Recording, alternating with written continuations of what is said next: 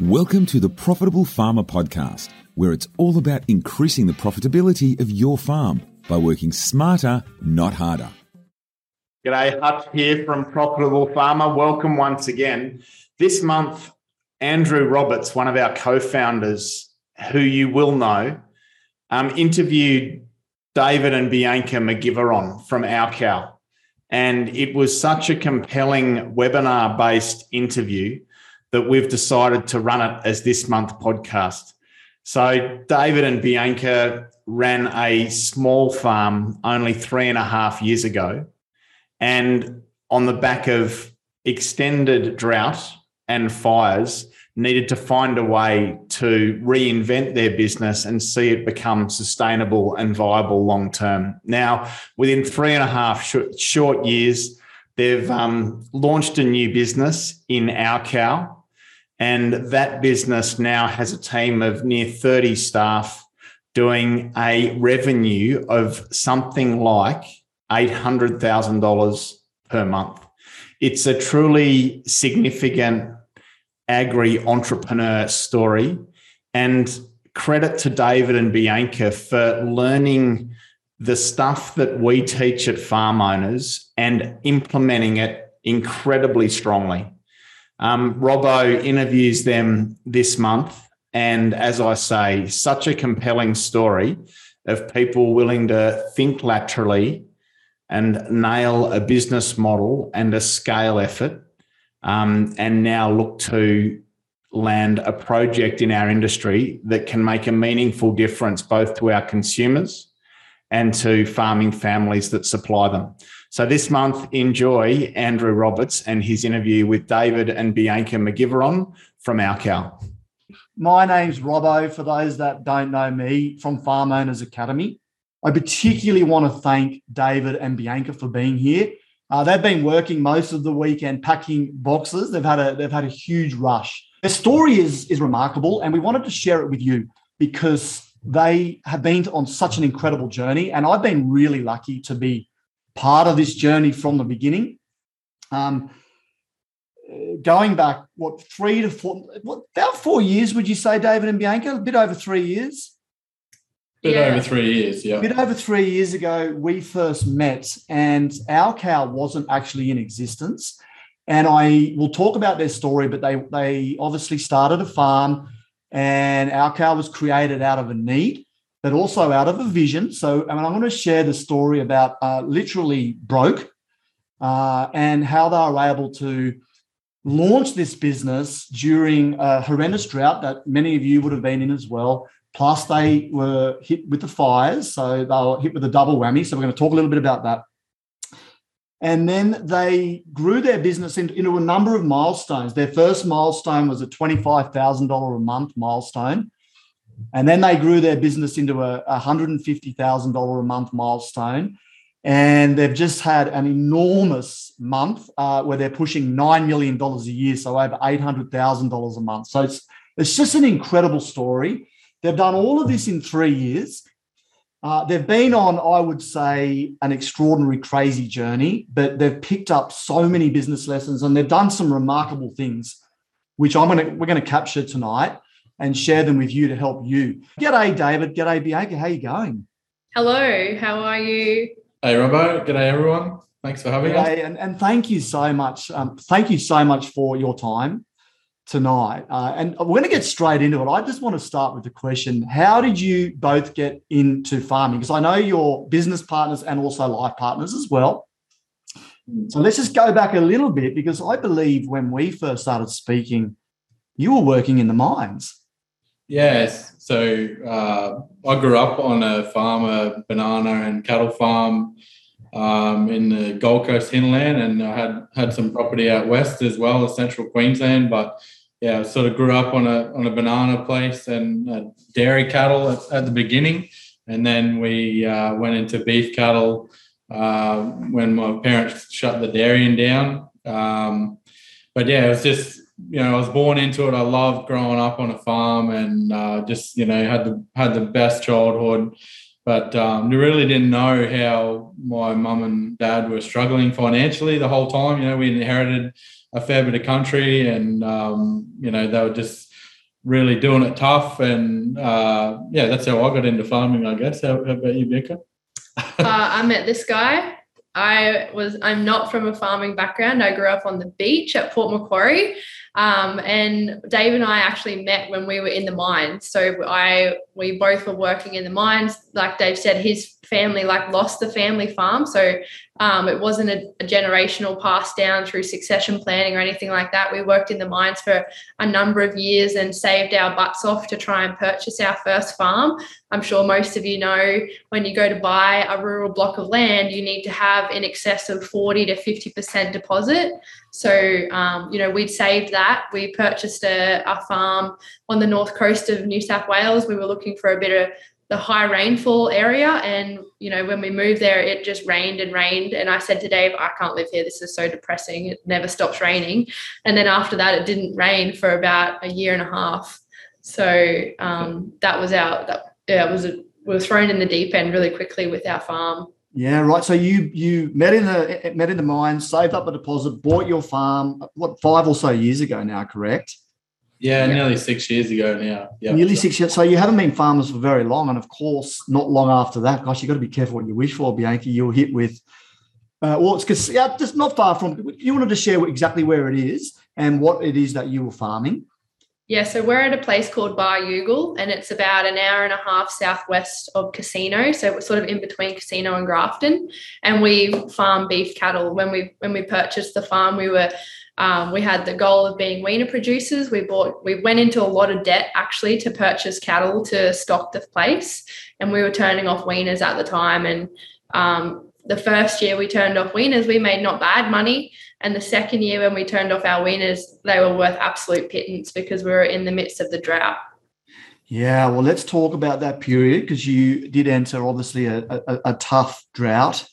You're affected by fires, and starting with you, David, uh, talk to talk to me about what it was like for you guys in, in that period. You brand new farmers, all this passion, enthusiasm, finally getting into doing your, your live streams, and um, yeah, what what was the impact on you and, and the business? Yeah, well, uh, probably the first, we got burnt out the first three years that we were on the farm, didn't we? So the first year uh, was just like a freak, I don't know what happened, a freak fire come through and burn out a fair bit of our uh, pasture the first year, and we were building up our numbers, so it didn't really affect us too much. The second year, um, we were going into that pretty bad drought in 2018.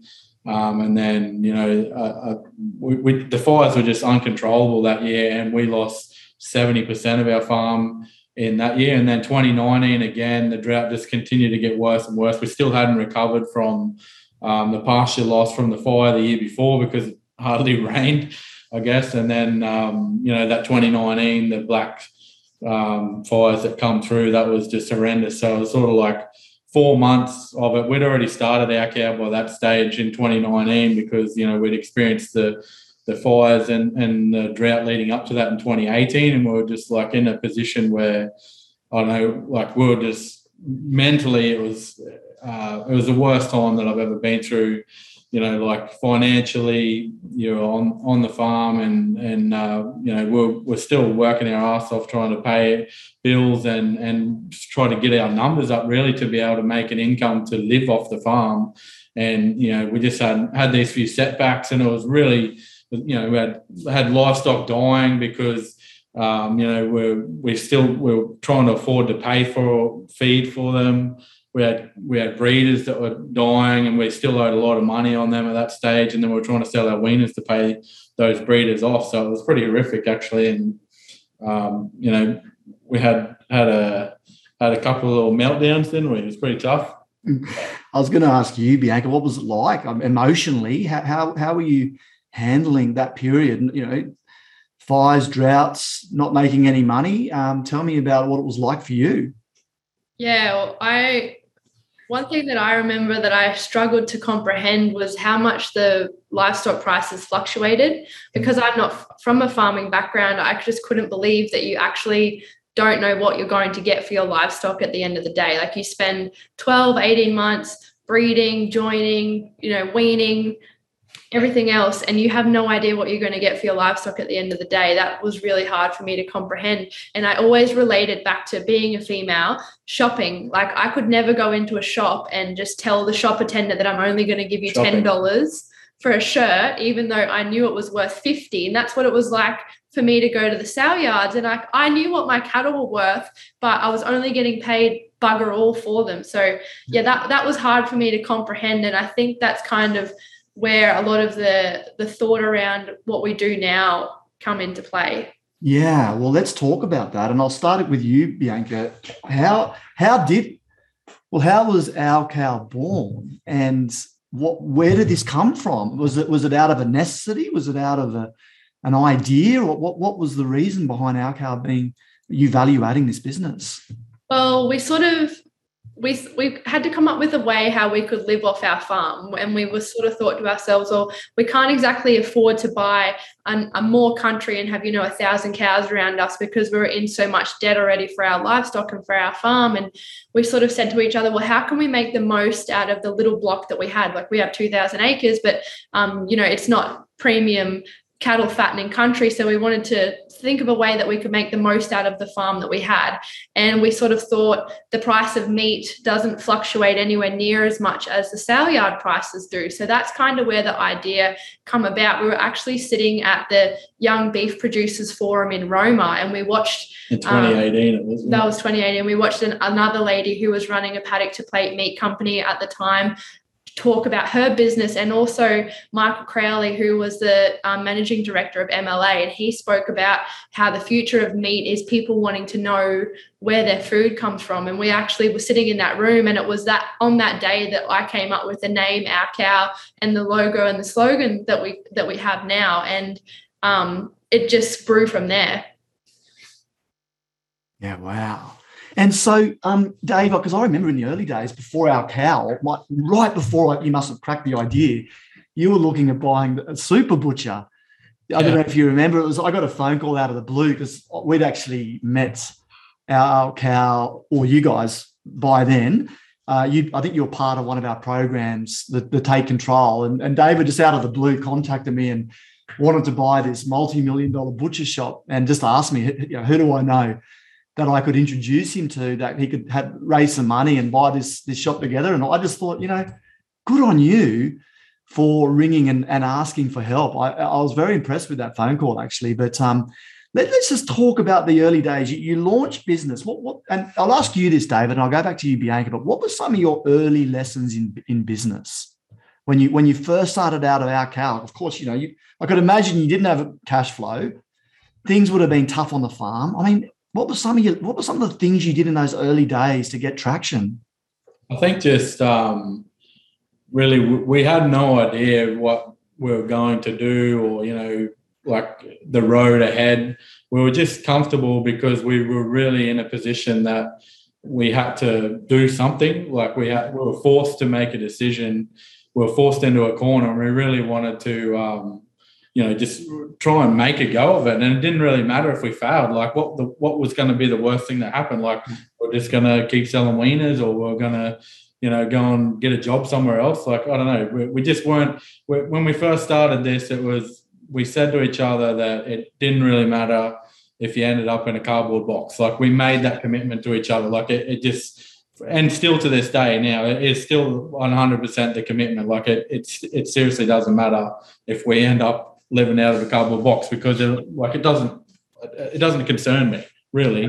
And i Yeah. think having those lessons that you just back yourself at the start and you know um yeah like our, our motto at the start was like get on our bandwagon or get out of our way I suppose. And we still have that now too don't we i suppose? So i was like i don't know.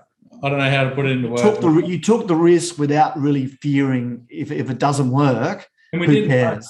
know. We didn't know. It was just every day, you know, we thought, oh, that's a good idea. Or we used to sit at the table together. We used to share a computer on our kitchen table, you know, um, and we just write ideas. Like before we actually come up with our cow, when we were working in the mines, you know, like the first, the way that we come across Farm Owners Academy was, you know, like Bianca found these podcasts, and we are trying to find out different things. And the Profitable Farmer podcast come up, and like I remember sitting in a bulldozer at three o'clock in the morning, working for BHP, you know, and just thinking, oh, I cannot stand doing this. Like I need to do something different. And we used to have diaries with us that we just write and write business ideas. Like, you know, we used to talk all night about you know, we should buy a gym or we should buy like we were just looking for any opportunity that we could. And you know, when those super butchers came up for sale, I was actually working at the station next door. I was contracting there. Um, you know, I was, I was a welder, like fix all the stuff that broke down at the station next door, and then you know, like um, we were enrolled in the Take Control program, and this came up, and I just thought, oh, I'll ask Robbo what he thinks about. It. I sent you the P and Ls and everything like that because I had no idea. I'd you know never really looked at a P and L before in my life, and um, you know then you put me in contact with Charlie Mort. Like Charlie Mort is the biggest feedlotter in in Australia. You know, like the man's like built a, a, billion dollar company and he rang me out of the blue on the phone to have a chat about the super butcher franchise and i couldn't i couldn't get over that that you know that little connection, just asking those questions. Um, you know, and Bianca's still got a sign on her wall right next to her office right now that I said, "What requests that I what's can I say? make that would change my business or my life beyond my wildest dreams?" And that's one thing. You just say that again, Bianca, because I, I, just want people to hear that. What, what? Yeah, for those of you listening to this, please write this down because I feel this is one of your keys to succeeding, and we're going to talk about this. But can you just share that again, please? on the on my wall in my office i look at every day it says what requests aren't i making that would dramatically change my life or my business beyond my wildest dreams yeah what requests aren't i making and that's one thing I think that Dave and I have done from the start is we've always asked and we've always been open to asking and to receiving feedback or anything. Like that's where the conversation Asking for help. Yeah, because we don't know. And you know, we didn't know anything when we started the business. And that's probably like Dave said, one thing that we did from the start is we risked everything and we had no fear of losing at all. We just we just went out, we risked it and it just kind of worked. And I think when you do that, when you put it out into the universe, somehow it has this way of giving you what you're asking for. Yeah.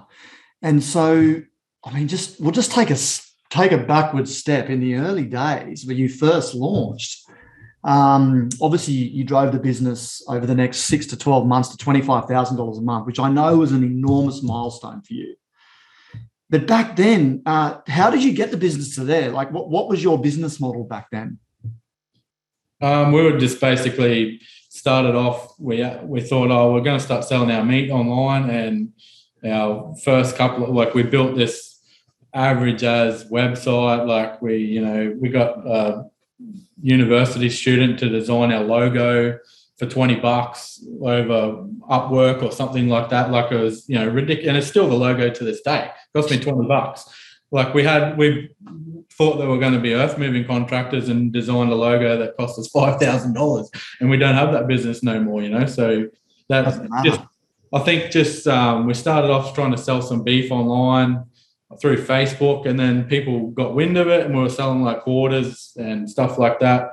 Um, and then, you know, we delivered our own first bit of meat and we borrowed a cold room trailer from one of our butchers, you know, and then we just delivered around. And those customers, they're, they're still customers of ours today, you know, that, that first delivery. And then we basically just um, started going from there. We started, we didn't, we run out of cattle straight away. We didn't have enough to supply. So we started bringing on other farmers. And then, you know, word got around that they were, you know, trying to source good quality uh, beef from around our area, and we are paying good money. We are trying to you know stabilize the market a little bit for other farmers. So you know, and then it just sort of started taking off from there. And we got up to uh, doing 25 grand a month. And I, I, can't believe like we sent you that video where we're like so It was proud. in the middle of the drought and it was so dry. Yeah, it was, it was the, the, right in the midst of the drought in 2019 and we'd offloaded most of our cattle off of our farm. So that's why, you know, we'd ran out. But we had another few guys that were closer to the coast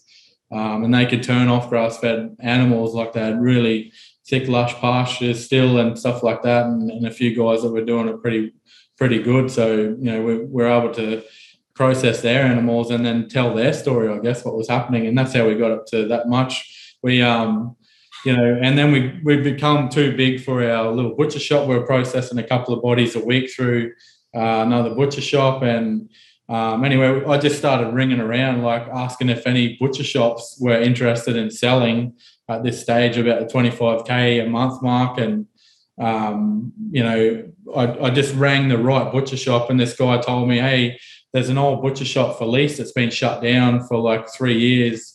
Here's this guy's number. You should give him a call. So I give him a call, and uh, he basically he he'd give us the keys to the shop. He he'd give us all the equipment in there. He was like this Irish guy that was super wealthy. Like he you know he just exited. Uh, a multi multi million dollar company in WA, like a construction company, and um, he come to the north coast pretty much to retire and he, he, he, I don't know, we just met with him. I think it's because he like he was an Irish guy and he liked Bianca's red hair, really. But he they give us the keys to the shop and like a hundred grand worth of equipment in there, and he said, "Have a go. Don't take the lease over. I'll still have the lease under my name, um, but see how you go for three or four months, and you know then we'll chat." Anyway, three or four months went by. We ended up taking the lease over. We bought all the equipment off of him and then you know we had our own little shop which were you know i think we were sort of doing we might have been doing 60 or 70k a month at that point but we we employed our first staff member. We employed a butcher. That was uh nerve wracking oh, because oh, yeah. we didn't we thought we um, didn't have enough work and we were so nervous about taking this guy on. We were like and the, we, and robbo we could only give you two days of work a week because yeah. we don't have enough work. And then it ended up being like a seven day a week job yeah. for this fella and then i think he quit because we overworked him but our first like our first meat packer robbo she uh she worked for Woolworths for 33 years in the meat department and then she'd never had another job in her life and then she, she took a punt on us. Like i don't know what, what she's, seen, seen, in us but she still works with our cow today and she's like our head um, trainer. You know she trains everyone in our boning room. So you know we're just so grateful that people were willing to give us a go. But we you know we we must have showed a bit of confidence i guess and asked them the right questions as well so um, I actually, yeah. Well, and also, you, you know, you, your enthusiasm and passion just attracts people, right? Which which we'll talk about shortly. Because uh, I mean, just to drop in, but you've got twenty. How many team members today? Uh, 30 down here now. So. 30, right. This is, by the way, we're going three years ago, everyone. This is, imagine employing 30 people in three years. Before going there, I just want to go back to you for a second, Bianca. And what were some of your business, key business lessons that you took to just to get that business to that well, let's say to that sixty thousand dollar mark. What were some of the the take take? How did you? What was what some of the advice that you would give someone else to go from like a startup to that that level? Because that was a pretty. I know when you sent me that video, you were glowing with excitement. Like that was a major milestone for you, and um and I was pumped to to get that video. But what? How? What? What was it? What happened for you to get there? Do you think, Bianca? I remember. I think you, one of them was taking responsibility, right? And not letting the environment or the drought affect you. Yeah, that was one of the things that we learned from the start was just not playing the victim. Yeah. Um, previously to starting this business, I remember numerous conversations with Dave and I going, why is this happening to me? Why can't I get a break? Why does this keep happening? And and it was like we were playing poor me. Like it was poor me, this has happened. And um, it was it was probably after we started listening to all the podcasts and the profitable farmer podcast we were just like no like the environment is always perfect yes and then we went to the top producers in adelaide as well like we went down to the two day event we were like really we probably shouldn't have went because we were struggling a fair bit financially but it was like you know we had to go and do something. And that was that was a life changing event for us i think because we got to meet you in person and you know met, met all the other farmers in the room as well to be able to you know connect with those guys and and just listen to their stories and think to yourself that there's so much opportunity in ag especially and you know it was so it was just so good to bounce ideas off of people and that down there and just network with other guys so yeah yeah I mean, I just saw the shift, and and then literally the business took off from that twenty five thousand dollar mark. And let's talk now about the one hundred and fifty thousand dollar mark. And please make sure you you um tune in because I'm going to open you up to something that I really give you guys credit for. Um, this op- Operation 300, which uh, I think is brilliant. I'll share it, and and hopefully you'll get some ideas from this, and you'll you'll understand what happened to take a business from that 150 up to really literally this $900,000 a month mark or $800,000 a month mark. So let's just talk about that. You, you grew the business $150,000. We, we got back in contact. You needed a bit more help. Um, and, and I think originally it was strategic planning, but you you'd taken some risks, correct? And you you'd taken on a, a lot of you made a lot of changes in your business. You geared up to handle a lot. You'd taken on some risks to employ some more people. And I'll start with you, Bianca, but you weren't breaking even. Yeah, that's right. So at the start of the year, we we relocated into a massive premises. So we'd kind of outgrown the little butcher shop that Dave was talking about. And we happened to come across the lease for this building. And we thought it's too good of an opportunity to pass up. And to be honest, it was probably a step too far in front of where we actually were at the time. Um, but we, we took the lease over and we'd spent a lot of money to try and fit the building out. And we're, we were only just talking about this before, but there were so many conversations where, you know, we'd had fridges in, mechanics, um, engineering people to build the building out. And we'd sit in bed at night going, How are we going to pay for this? Yeah. We had zero money. We had literally nothing.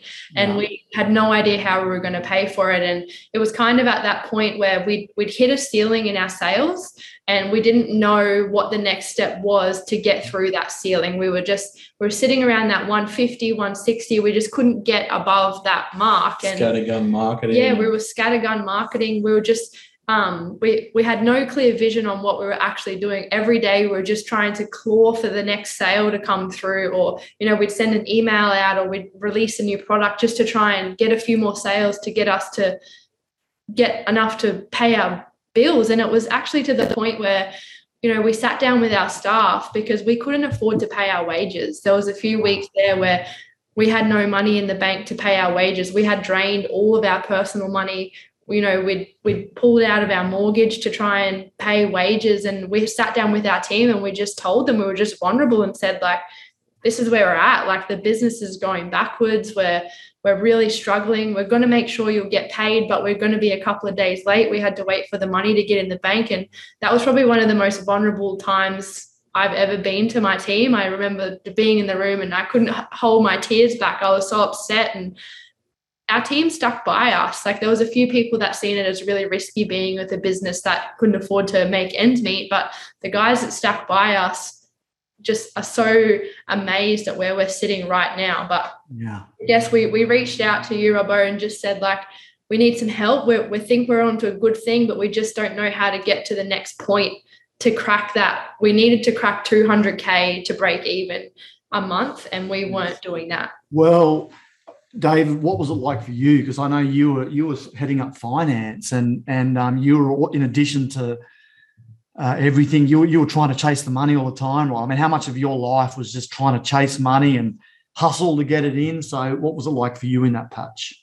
Yeah, it was really stressful. Like you know, I um, uh, you know, I left, I left school in grade eight, so dealing with these sorts of numbers, uh, you know, like it's I've learned to, to deal with it now, but it was sort of like it was overwhelming. You know, you had people that were just ringing up looking for money, and you know, I didn't know how we were going to get out of this situation. We had a marketing manager at the time that we had to lay off, and you know, it was pretty like it was it was hard to do that. We just had to make that decision because like things weren't working. We just had to cut costs really, and we were looking for every opportunity we, we had to try and cut costs. We'd we'd spent you know a lot and a huge amount of money and went into a lot of debt to to fit this new facility out then um, yeah the, the, sales just weren't there so it was hard to sleep at night sometimes and Bianca probably had to put up with me and deal with me when I was uh, dealing with some pretty stressful situations I'm actually only 21 years old but I look like this at the moment so yeah well, but mate I mean I just want to I want to firstly talk about again you, you both having the vulnerability to ask for help. And I believe John was the first contact. It's amazing often when the student's ready, the, the, the teacher will appear correct. Um, And let's just talk about. I mean, you might not, you not might not want to, but just the impact that John. I mean, what he's had on your business first. And I'll ask you that, David, because you you, you brought him in um, from an operational slash understanding your business better, and I believe it's had a tremendous impact on your business. Yeah, I suppose the first couple of things, like Bianca and I identified that marketing was an area that was letting us down because we weren't getting the sales, but the production was also it wasn't as efficient as it was that it, that it needed to be. Um, so we identified some areas that we could improve on. We're also cutting costs at the same time. And I just had a phone call out of the blue from this guy, and he he said to me, um, you know, I've, I've, got this, I've got some grass fed wagyu beef, like some grass fed wagyu cattle. If you want to come and have a look at them, I was like, oh shit, that sounds good. So I went out to this guy's farm. I had no idea who he was, you know, um, and then I just got chatting to him, and like I, he was really he intrigued me straight away. So you know, I started trying to find out a little bit more about him. Anyway, turns out this guy, he was, you know, he's semi-retired now, but him and his brother had built a um, meat company to well over 300 million uh, revenue, an export meat company, and he, you know, built it from the ground up over a 35 year period. And, you know, he's just pretty much semi-retired now, running a few hundred cows and, um, but like he he's, he said to me that what we're doing is the future of the meat business. So he was really keen to get involved, and he's just you know been such a godsend to production and just that that sort of um, I don't know, just skill. The, the skill and experience that we never had. Like we're not meat people, we're friggin' flat out being farmers. Where you know we're not butchers, we're not marketers, anything like that. But you know, you Robbo have a marketing skill, and John has a production um, meat skill, a meat skill that we just needed to tap into to be able to try and get our business to the next level. And it, it has 100% transformed us from what we were hitting that ceiling to what we are now, I guess. So, and and the more that I hang out with, you know, people like yourselves and and John, I just learned so much off of them to be able to to to keep this growing. So this, we're only just scratching the surface, really. Look, I think this is such a big lesson that so many people miss. Is you don't have to know it all. Yeah. In fact, there's often benefits in being vulnerable and admitting to not knowing it. And I mean, a guy like him has, has been extraordinary. The systems he's helped you put in place and how to run your operations and how to monitor what you're buying and the it's been extraordinary, right? And and I know when we met, uh, and I'll just ask if you remember the the biggest lesson. I don't know if you remember. It was break even or what, Bianca? Break even or else. That's yeah. the that we were in. Yeah. So, do you want to just describe what, what does that mean? So, so, and this is another really important business lesson that. So, when I first um got in, involved through through farm owners with Bianca and David, they just reached out and we I just came down and saw what they're doing. And what what does that mean, Bianca? Break even or else? It, it meant that we needed to break even or else we were going to shut the doors. We were yep. probably one month away from closing the business. And yes. when we came up with this break even or else, Nothing else mattered except breaking even. Thank you. Which means working on your vision doesn't matter, which means working on your culture doesn't matter, which means working on your systems doesn't matter. It was like this business needs to cover its expenses, yeah. period. And so um, Operation 300 was born. And if it's okay with you, can I can I share this? This is please watch this, everyone. Because it's just, I mean, I I'm just so proud of what you created here. You, you okay if I share this? yeah. Cool. Um, I'm just going to bring it up. And credit to these two because Operation 300, let's let's just talk about it, the gist of what it was, Bianca, at a, at a high level. What, what did Operation 300 mean and what was the goal? So, Operation 300, we had calculated that we needed 300 consistent people to purchase our products every month in order for us to break even. So yes. that's where Operation 300 came from, and that's where the picture came from because we were we were going to war to find 300 people that would want to eat our meat every single month. Bingo. So if you can imagine, the plan was, hey, we're going to go all in and do whatever it takes to hit this goal, which is going to push the business up to $200,000 a month, which was their break even.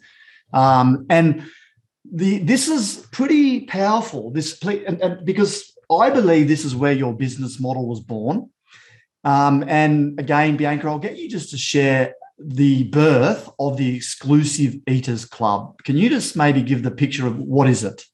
Yeah, so the we launched the exclusive Eaters Club when we launched Operation 300, and the, we we wanted to create a subscription club, kind of like um, you know your every everyday rewards club or your frequent flyers they've all got these club. you know wine clubs so we came up with the exclusive eaters club so it's a subscription club that you become a part of you join and you get a box of meat every month when you join the exclusive eaters club yes. and that's where this came about it's amazing. So it was it was um, an investment of two hundred dollars a month. You have delivery every two, four, or six weeks, and you receive a box a box of meat delivered to your door. You choose the cuts, um, but really, I mean, this wasn't in existence really at this particular point, right? I know you had something, but you, you had this in your uh, intuition, correct, Bianca? Like this was this was there, and we hadn't really tested this. This was going to be this was going to be sink or float correct me if I'm wrong. If this didn't work, it was going to be uh, Dangerland. That's correct. Yeah. Yeah. And so I just want to walk you through this um, because we mapped out a strategy of what we're going to do, what what will our what they're going to focus on in order to hit their target. How are they going to get to 300? They're going to do emails. Um, they're going to do sales calls for the database. They're going to do some Facebook marketing, some SMS, SMS marketing. Now, down here, we had 640 new subscribers, but the goal was 300. And then I'll just walk you through this. We, we then created an action plan. So, which was literally everything that needs to be done to hit the target. So, you can see here we had a list of all the action, who does what, how long it will take. Everything was prioritized. Um, hard launch. So, you know, this this was this was really well thought out. I mean, this this literally took one to two full days to map out. Um, uh, Bianca, I'll stick with you here because I know Bianca heads up marketing, David heads up finance, and we'll talk about the organizational chart shortly. Uh, and Dave sits at the top as CEO, but he allowed Bianca to really focus on this. Do you want to just talk about this exercise here from a high level, the where we broke down the advantages of the club, but then we converted it into the benefits and the advantages? Uh, how impactful was that exercise for you and and how much did that contribute to the success of the, the campaign? This was probably one of the most important things that we did was broke down the the advantages of joining the club and all of the i think we listed 15 advantages. That was the basis of all of our marketing. So every bit of marketing and messaging that we put out was based around these advantages. So we broke the advantages down and then we put it into a message that would communicate to a customer. So free home delivery. So we went around and we talked about how much this saved time, money, stress, yeah. um, all those sorts of things. And that became the marketing for that week is what we spoke about was the free delivery. And then we spoke about the convenient packaging. And then we spoke about the extended shelf life. It just gave us the structure, the bones of all of our marketing for this whole campaign.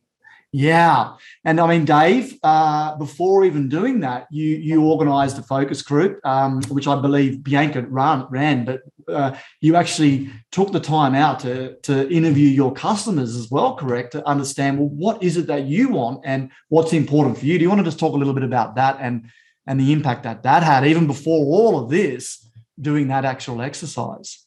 Yeah, well, we didn't really know whether this was going to pay like come off or not. Like we're just throwing ideas up. We we thought we had a pretty strong plan, but we had no idea. So we really we had our a few potential customers and then some customers of ours or some people that weren't customers of ours of yet, and we uh, we just organised like a what, a Zoom meeting. It was from our farm in Baryulgil. We were having tea one night, and we got our our customers on a Zoom and we just ask them a heap of questions of, you know, if we did this, what do you think? If you did this, what would you think? If we did this, and all of them said that they would sign up. They 100% believed in what we were trying to do. So, and even, you know, we offered a little gift as a thank you for, for them signing up and giving us their time. But that was really like, um, it was a tick of approval from our customers to say, yeah, that's going to work. And then we, we hit, we just put everything we had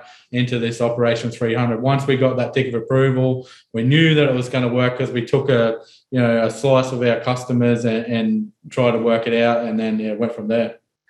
Yeah, and we we ended up with this with this really concise offer, which is join the club and, and receive a gift on joining the club, and um, and so Bianca mapping all of this out and getting all the planning and getting everything ready for literally the next two to three months worth of work. I mean, what what did that give you? Just taking the time out to, to have this project, this Operation 300, and then all of a sudden, right, um, what, what did the planning give you and, and taking the time to, to do it at, at this degree?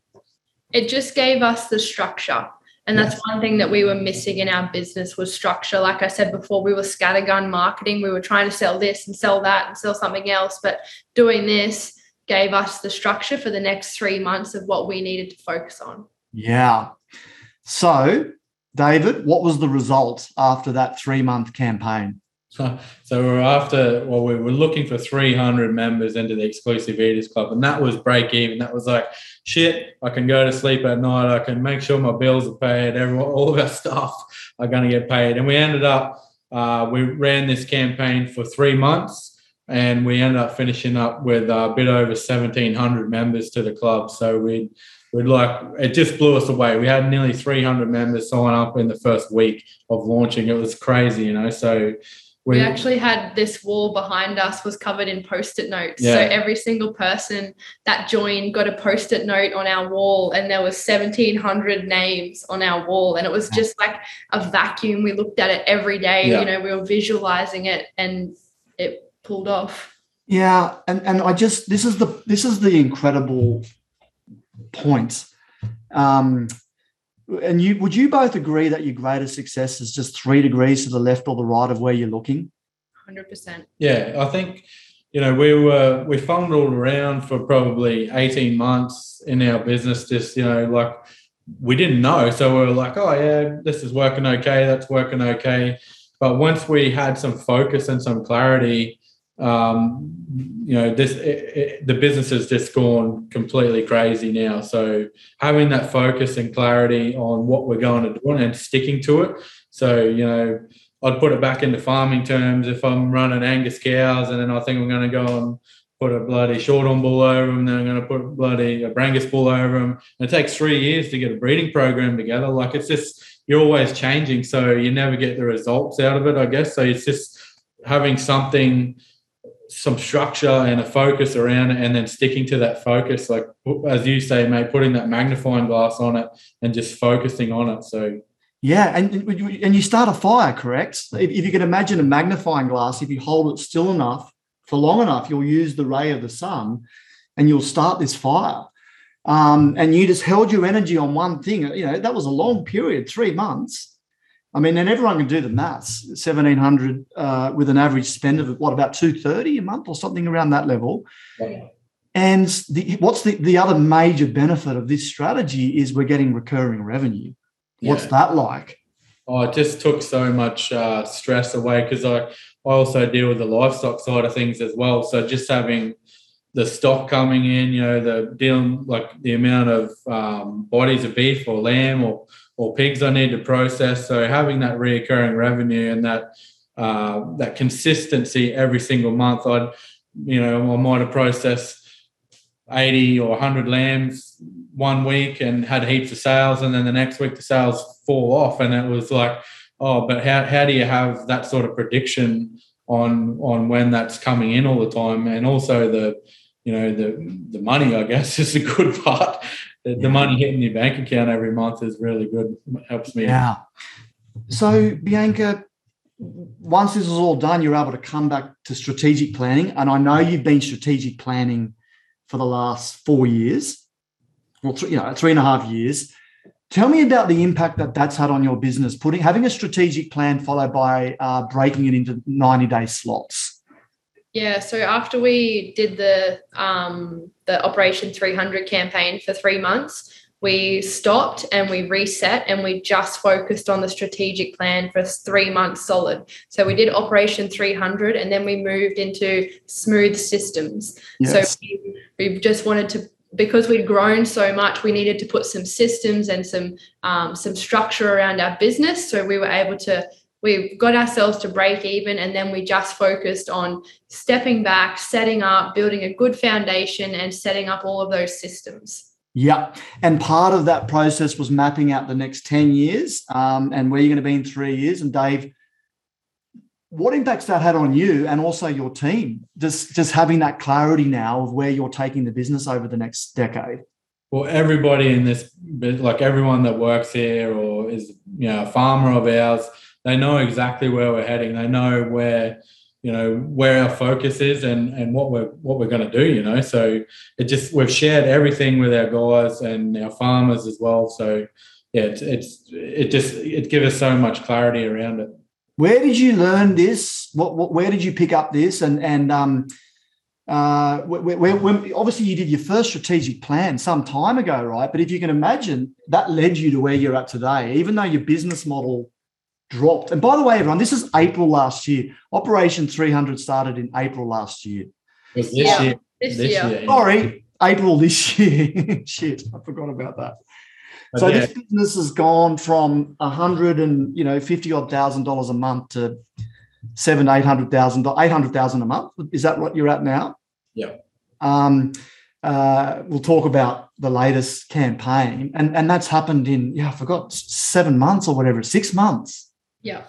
Yeah. So what we, I remember doing our first strategic plan when we were on the farm, and we were just farmers, and um, it was we'd done the take control pro. Well, after we listened to the um, the podcast, we signed up to the take control program through farm owners, and you know we we just started mapping out, and and that that really give us the the motivation to try and start something or do something because we're actually planning for our little farm and you know that sort of stuff and we started i think our first strategic plan it was like it looked ridiculous on paper but it, it started you, you put stuff down and you actually it made you think about it i guess so it wasn't the per, like the most perfect plan but you gave you movement yeah, it, it, definitely started us in the right direction. So it's so like I remember when I first seen that strategic plan, in the take control program, it was like, shit, this is pretty overwhelming. But um, you, you, just work on it every single quarter. It gets better and better and better and better. And now, you know, our strategic plans after three years later are like they're Mickey Mouse. They, you know, you smash it out. You, you know, you, you, you get all the issues out you, you come up with a good solid plan and then you just focus on that plan for the next three months and you don't let anything distract you like you know things come in now that are like oh yeah that would have been good that would have been good but it is just you put that to the side and focus on making sure that we hit that strategic plan and those goals that we set every three yeah. months I'm pleased you said that. It took you three or so years to finally get into the groove, but you needed it to start. But and you made all of these mistakes, if you like, but you needed to go through that correct to find your business model and um, if it's okay with you, are you okay if I share now some of your strategic plan? Yep, go for it. Obviously, the strategic plan has helped you come up with your core purpose to sell high quality, grass fed, free range, and organic meat products online through flexible, customized subscription service delivering directly to Australian households. I think we might have to change this to, to um, households around the globe soon, actually, correct? Yeah. Because we this um, this will evolve. You've obviously got your niche um, you want to be Australia, Australia's largest and best meat subscription community, allowing consumers to enjoy premium meat delivered. You're targeting city and metro areas, couples, families, health conscious and foodies. You, are clear on all of these things. You're clear on how it works, sourcing livestock through the exclusive Eaters Club. I'm going to move through this quite rapidly, but just to show the clarity that you can get once you complete this process. I mean, I love this. This is the growth, everyone, from April you can just see uh, the business tracking up, and and we're now it's even more than that, correct, Dave? Um, I mean, that's at November twenty first. What's it at? What's it at as of today? Um, yeah, it's well over seven eighty or something now. I think. So you know you can, and this is what happens. You start getting momentum, um, and and it's just it's it's going to even get more. Okay, I I know that. We can see the growth here, incredible growth. Um, we've got the, the benefits, which we, we spoke about before, all the benefits that you're providing from paying premium money for supply through the, the delivery of the meat to the to the customer. Your story, which is incredible, you know. You, well, this is um, it's it's higher than this, but a huge social media following. You have got a huge database, team of over thirty now. You've been on Landline, Sunrise. This has all happened in the last year, really. Sunrise Today Show, Channel Nine, Seven News. Um, this incredible facility that I've been to down in Casino, re- incredible recurring revenue, um, and an incredible community. Uh, that I'm, I'm, I'm a member of that community. It's it's fantastic. There's everyone's loves being in it and loves sharing pictures of their meat. It's incredible. But let's talk about this. Firstly, you, Dave, 10 year target. This is pretty full on, right? This is 1st of July 2031, uh, 75,000. Look at this, everyone. Revenue of 21 million a month, or 252 million a year, or a BHAG of 1 million subscribers. How do you feel about that goal, Dave? And how important is it starting out with that end in mind?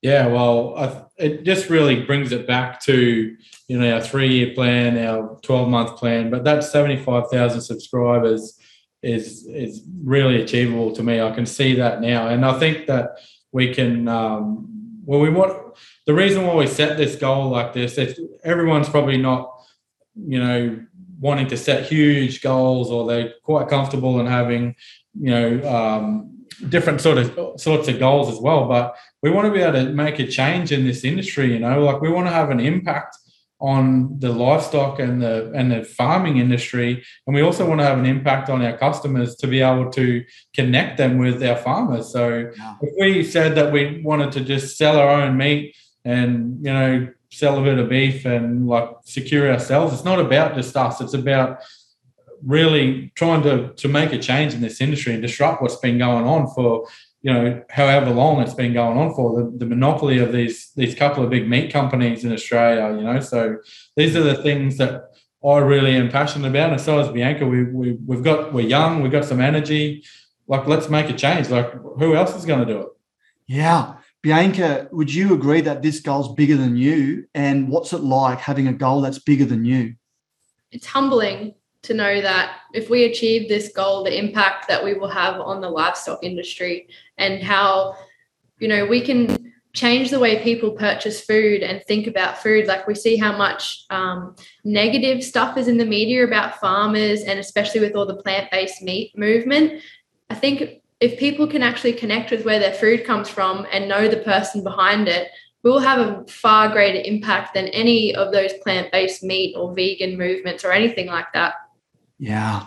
I mean, it's inspiring. And the, the lesson that I wanted to share here is when you find a vision that becomes bigger than you, this eliminates procrastination. Would, would that be a fair call? Like you two, uh, you're just so passionate about this. This is what gets you out of bed. And this is what, would you also agree that this is what motivates your team, attracts people to want to work with you, this vision? And what, what do your team think of this?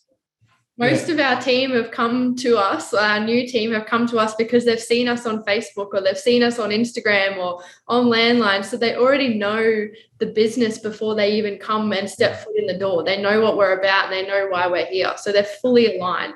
And you're 100% right. Like, if this was just about us, like, I would have given up. Like, it is tough, man. Like, it's not no walk in the park. You can't just roll out of bed of a morning and, you know, all of a sudden $10 million shows up in your bank account. Like it just, it, it, that doesn't happen. Like you have to be prepared to put every ounce of physical and mental energy into something to create something of, of magnitude. So this thing that we're creating, we, we want to have an impact on, on a lot of things in this world.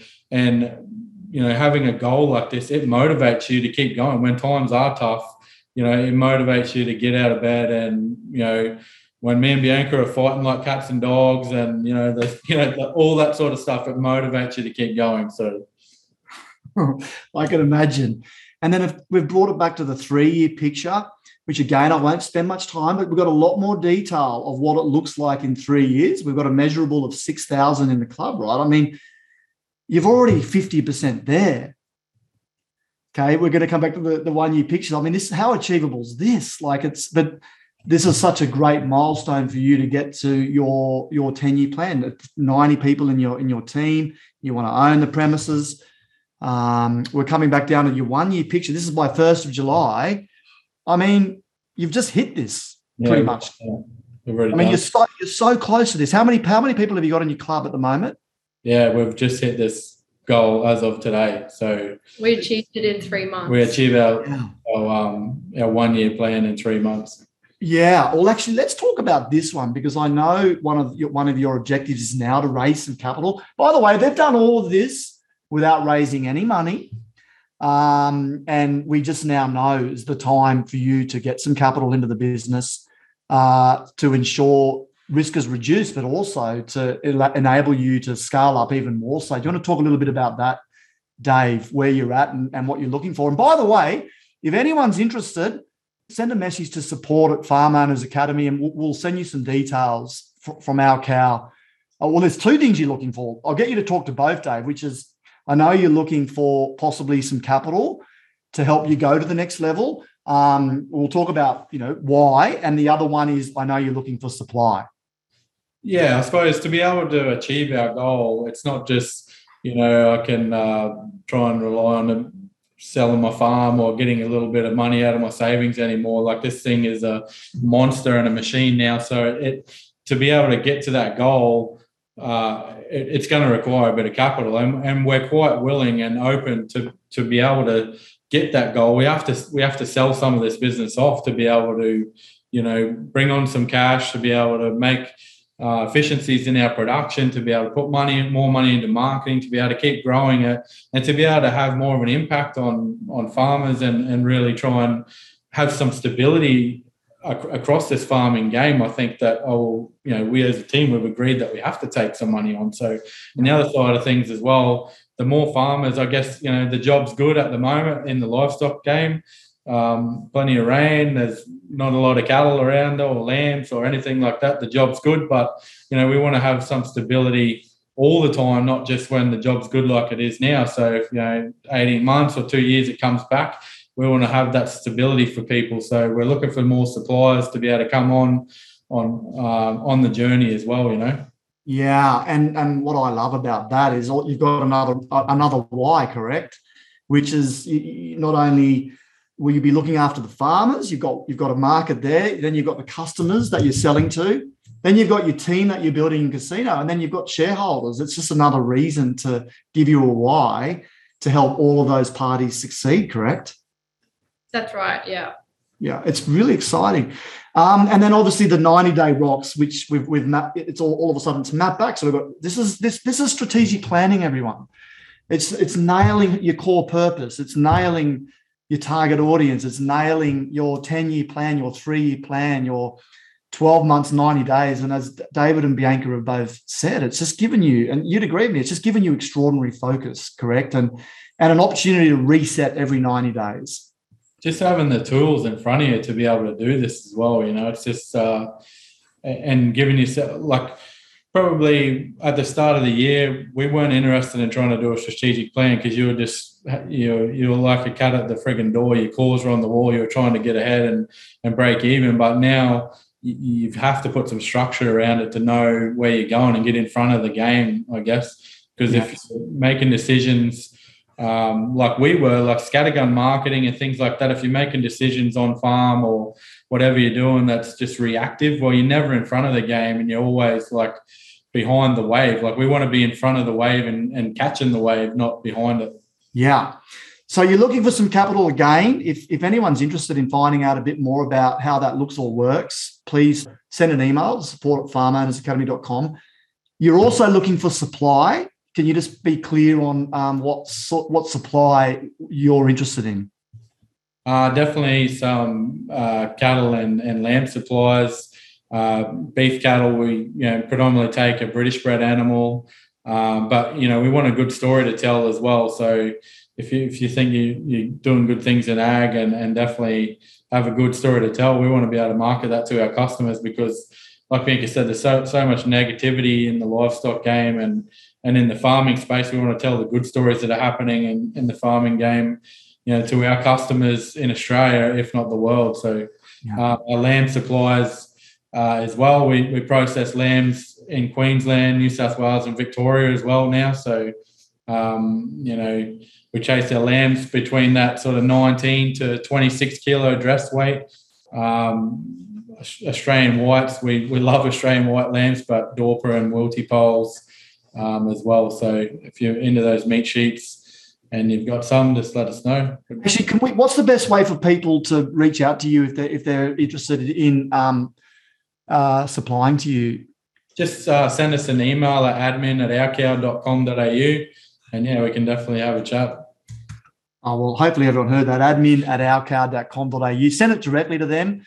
Yeah, and, and just like Robbo was saying, you know, having that bit of momentum at the start, you know, it, it takes a little bit to get it off the ground, but once it starts, the momentum and the and that whirlwind just comes and comes, and you're just attracting in more stuff. But you know, having that routine, we've sort of changed our whole routine a bit in the morning. I think we have. Uh, if you would have said to me, you know, three years ago that I'd be getting up in the morning and exercising and meditating and you know saying affirmations and Journaling. and journaling and things like this every single day you know like i would have laughed at you but you have to be you have to be different. Like you have to i, I was sharing with robbo last week that you know i went out for dinner with a couple of friends and you know one of my mates made a comment that you know rich people are, are different or something like out of the blue. And i thought well they have to be you know like to be able to make that sort of sacrifice to to create something you have to have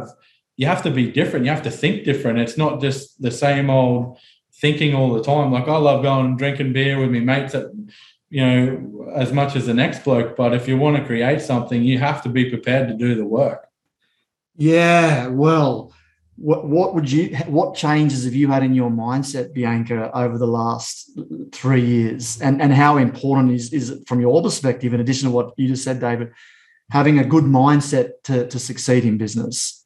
Yeah, definitely. Your mind is the the main engine room of your whole body. If your mind is clear and you've got clarity, and that's what the strategic plan helps with, it just gives you clarity every day and just working on releasing any blockages or you know um, putting things into the universe that you want to come back to you. So we do a lot of like meditating and visualizing and and stuff like that. We um, yeah to just to try and bring that positivity back to us. Yeah, it's it's funny, right? Because you would have the first. I'm assuming the first seed that you would have heard of this is at the top producers. For those that don't know, two day event. You're coming back to the next one, correct? Yeah, Yeah, we're going yeah. to the next one. can't wait in February, please come. Um, it's possibly going to be one of the last times I think I'll be presenting at it with Greg Johnson and Jeremy Hutchings and Westy and a whole bunch of others. Um, will be presenting there, but uh, we talk a lot about this. And as you mentioned, Dave, a lot of people think it's are very skeptical to it or think it's a load of rubbish. And and you were just saying that this is the stuff that's contributed so much to your success.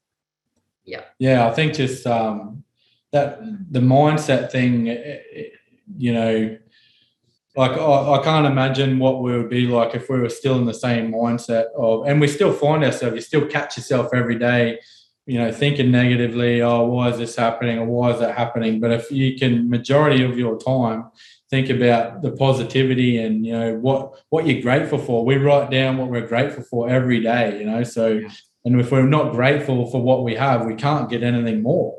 So, Yeah. you know, having those that positivity in our life and and the mindset just I don't know just and we we are we're really trying to focus on that in our team as well and do some training with those guys to be able to transform their lives and and have a positive impact on our people the people that are a part of our cow and, and uh, working here you know so they can you know uh, like have better financial literature and you know like have have their their lives and their relationships and whatever their goals are they want they can work towards it Yeah.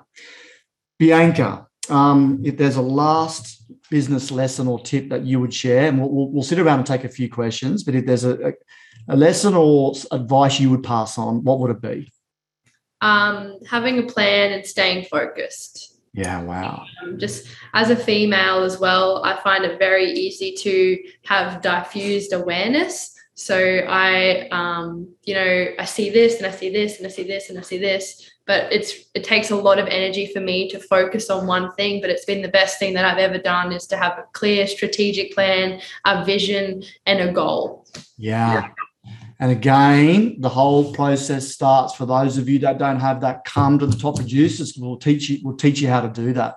February next year um, how about you dave? What, what what's if you've passed on a piece of advice um, just back yourself really. If you want to do something don't be afraid of what people might think or you know you know what other people are, are going to think of you. Just back yourself. If you're going to if you want to do something just have a crack and and back yourself. Love it. Thank you so much. I appreciate it. I hope everyone got something from that. And uh, it's a very inspiring story. You're an incredible couple that i just know uh, will see tremendous success. So well done, David and Bianca. And thank you so much, everyone, for being on here. We'll bring you some more of these as time progresses. Actually, the next one we've got, we'll do a, a leadership story of, of Morton Co., how they were able to take their business up to a $750 million business. So I'm looking forward to interviewing them and sharing that story coming up soon. Thank you, everyone. Take care. All the best. Yeah. bye